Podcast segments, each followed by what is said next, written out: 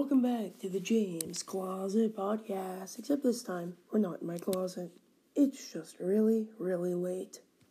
So, personally, my favorite part about all of the chapters that we learned about was the part where we talked about the borders and the different types and how they got there.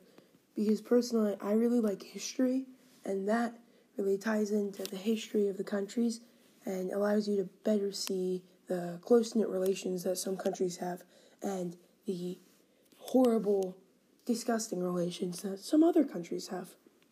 Personally, the hardest part for me was remembering the difference between centripetal and centrifugal force because they sound so similar, but they mean literally the opposite of the other one.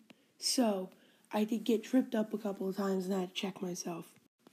I'm gonna go off what I just said when it comes to centrifugal and centripetal forces in the classroom because I feel like that's a pretty good connection considering that's what I'm weakest at.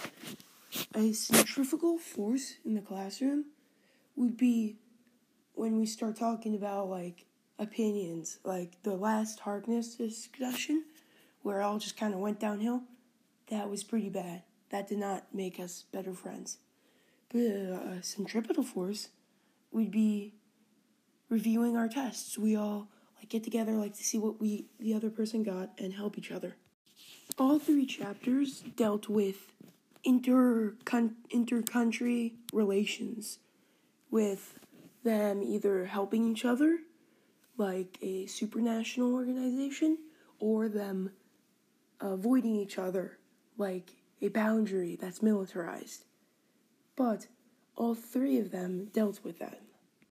Well, anyway, that's all we have for tonight. And next time, remember, these things take longer than I think to upload. So, yeah. Bye.